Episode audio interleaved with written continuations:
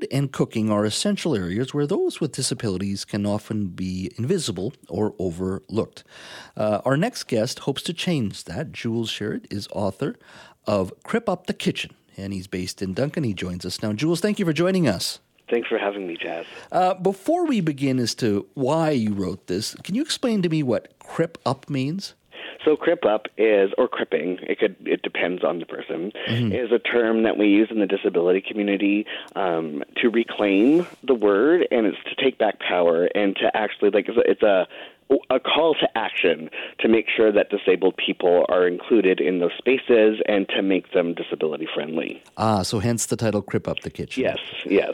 So, how did you, was there a moment that sort of a eureka moment? You said, you know, I'm going to write a cookbook uh, that focuses on um, those who are disabled uh, and, and you have some great recipes. How did you come about that idea?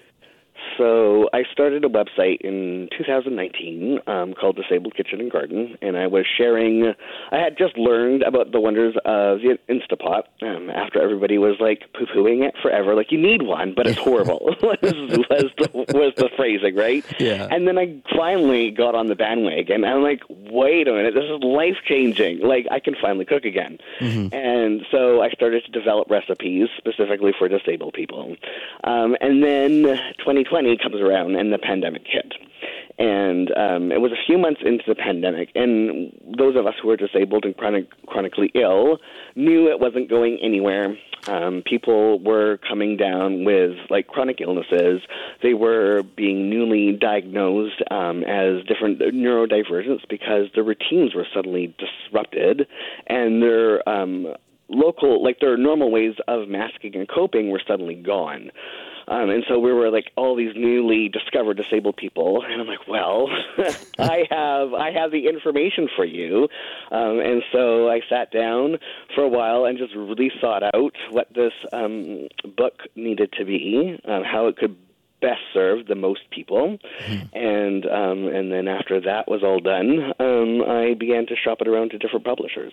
So the book itself, uh, I guess you focus on 50 recipes, and yes. as you say, use three key tools: the electric mm-hmm. pressure cooker, the air fryer, and bread machine. And from yes. there, I guess you the book itself focuses on other things, even like pantry prep and meal planning mm-hmm. as well.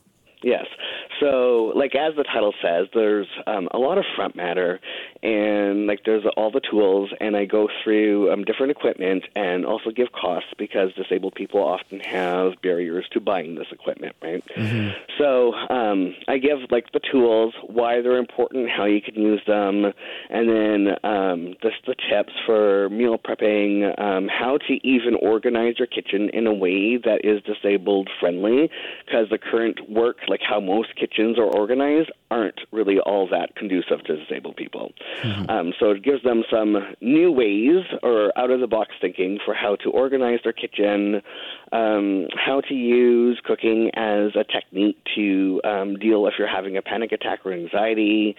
Um, and then we get into the recipes uh, and starting with um, like the basics, bases and spice mixes and all that other stuff, and then yeah, the recipes. and, and the recipes themselves, um, uh, to my understanding, they begin with, I guess, the ones that will be the, that take the least effort to the greatest effort. Yes, yes. So it's organized. So like the very first recipe takes five minutes to prep, and once you're done prepping, it's basically throw everything into the electric pressure cooker and walk away. So it's five minutes work, and then um, the very last four. There's only four recipes that require a whole bunch of um, like all your spoons. Basically, it's mm-hmm. going to wipe you out for days if you try it. But they are four recipes that have a lot of cultural significance to different people, mm-hmm. especially in British Columbia. So um, I wanted to give some ways of adapting those recipes as well to for like if you find yourself with all that energy, mm-hmm. um, here are some other things that you can make. Um, and in the process of making it, you'll learn skills that you can apply to your other culturally appropriate foods. So that's the thing that I wanted to. I picked recipes that would teach skills that you could apply to other of your foods that you need to eat. What kind of foods or what kind of dishes um, have you included in your recipes? Um, there's a lot of Punjabi food. There's um, so much Punjabi food, which I grew I, like. I grew up surrounded by Punjabi people, and I was in, um, in adopted into a Punjabi home when I was in my teens. So Punjabi mm. home like food is like home cooking to me. It means so much. Um, and so that was important um, to honor that part of history. So there that would is, be butter chicken and samosas, I'm assuming. Yeah, yeah, butter chicken, samosas, um, uh, dum biryani, yeah. um, uh, chicken korma. Um, so um, ones that some that you can find in restaurants, and other ones that you kind of need to know a person to know a person to get them right. Mm-hmm. Uh, so um, what other and, kind of recipes? I'm just curious. Yeah, Thai food, yeah. uh, uh, um, Doukhobor food. Um, then there's like Eastern European food and some Jewish foods, um, Northern European food, um, some Near East, Middle Eastern um, food, some Mexican food, um, some American. American mm-hmm. was a really d- difficult one, for, for which you would be surprising.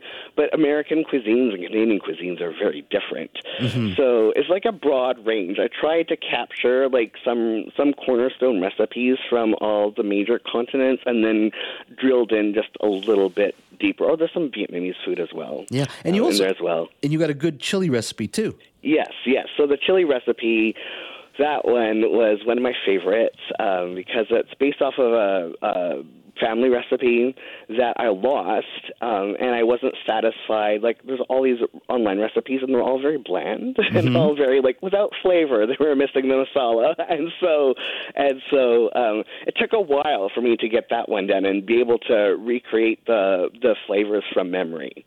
So and once I got that one done, I was like, okay, I can I can rest now. My work is complete.